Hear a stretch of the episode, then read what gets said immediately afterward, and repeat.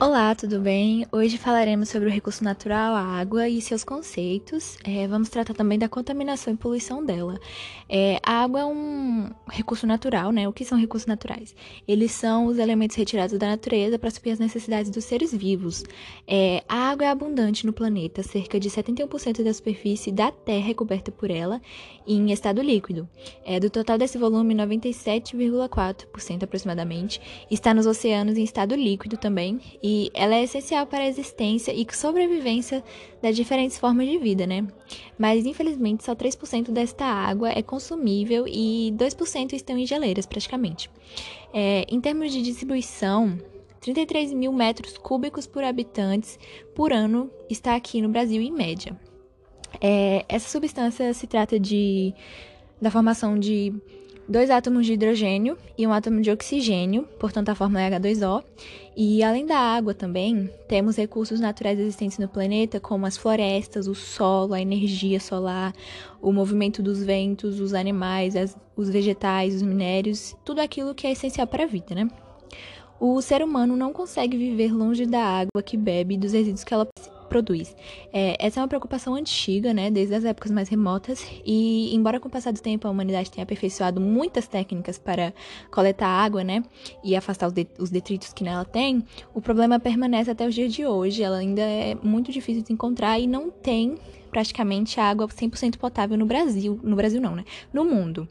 É, a água sofre mudanças em seu estado físico constantemente e circula entre os seres vivos, rios, mares, lagos, solo e atmosfera, e isso é chamado de processo do ciclo da água ou ciclo hidrológico, né? É, inicialmente, a água de rios, mares, lagoas e etc. É, sofre evaporação. E é, essa mudança de estado ocorre graças ao calor do sol que inicia sobre a água, né? O vapor formado a partir disso vai para a atmosfera e, ao atingir as camadas superiores, condensa-se e a condensação ocorre porque a temperatura em, grande, em grandes altitudes é inferior à da superfície da Terra e ocasiona, assim, na passagem do estado gasoso para o líquido. Quando ocorre a condensação, é, essas pequenas gotículas de, de água form, é, formadas deram origem às nuvens e caso a temperatura esteja muito baixa, serão formados cristais de gelo ou a própria neve, né? É, com as nuvens carregadas ocorre a precipitação, que é chamada comumente de água, né? É, ou, dependendo da temperatura também, ao granizo ou a nevada. Quando a água chega ao solo, ela pode ser utilizada por animais e plantas, infiltrando-se no solo e constituindo os lençóis subterrâneos. É, ela ainda pode também voltar para os rios, lagos e mares. É, a água contribui nesse momento também para deixar o clima mais ameno, né? Mais propício, assim, pra gente. É, temos aqui no Brasil a maior bacia hidrográfica do Amazonas. É, a bacia hidrográfica é o conjunto de terras banhadas por um rio e por um rio principal e seus afluentes.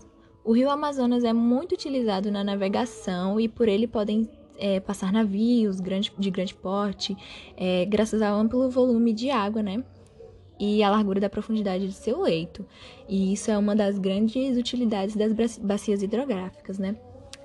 A legislação sobre a água aqui no Brasil, ou direito das águas, ela consiste num conjunto de normas jurídicas direcionadas ao domínio, gestão e uso dos recursos hídricos brasileiros. É, consiste num, num ramo do direito público e instituído, sobretudo, a partir da criação da Lei Federal número 9000 433 do ano de 1997, a Lei Federal das Águas, e ela também depende do Sistema Nacional do Gerenciamento dos Recursos Hídricos. É, a água que pode ser consumida sem riscos para a saúde, é, como eu já falei, ela está extinta na Terra, né? Isso se deve ao fato de que, com o passar dos anos, esse bem tão importante para toda a espécie de vida é, vem sendo ameaçado pela poluição, né?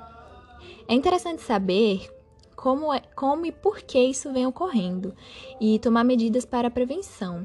Mas primeiro vamos saber o que seria uma água potável, né? ou seja, é, que seja própria para o consumo. Para ser considerada potável, a água tem que atender a determinados requisitos quanto à sua natureza física, química e biológica. Os requisitos físicos, né, seria não, po não possuir cheiro algum, é, nem sabor, além do próprio sabor da água, e nem cor, né, ele tem que ser incolor.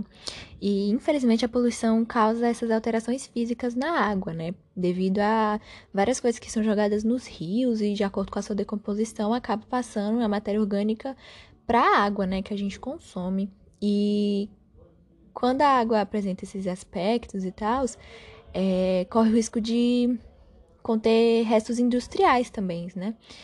E essa coloração que tem na água, né, devido a, esse, a essa poluição, ela é chamada de turvação ou turbidez, tanto faz os dois estar certos.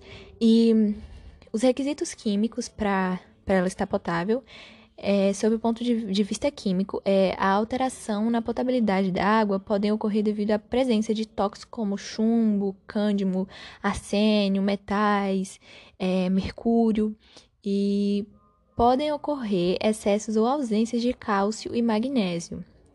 É, os requisitos biológicos para a água estar potável é a água para ser considerada potável, ela não pode conter organismos patogênicos, que são os causadores de doenças. E esse foi o nosso primeiro episódio do podcast sobre a água e seus recursos, né? Poluição, contaminação. E é isso. Obrigado pela atenção e até um próximo encontro.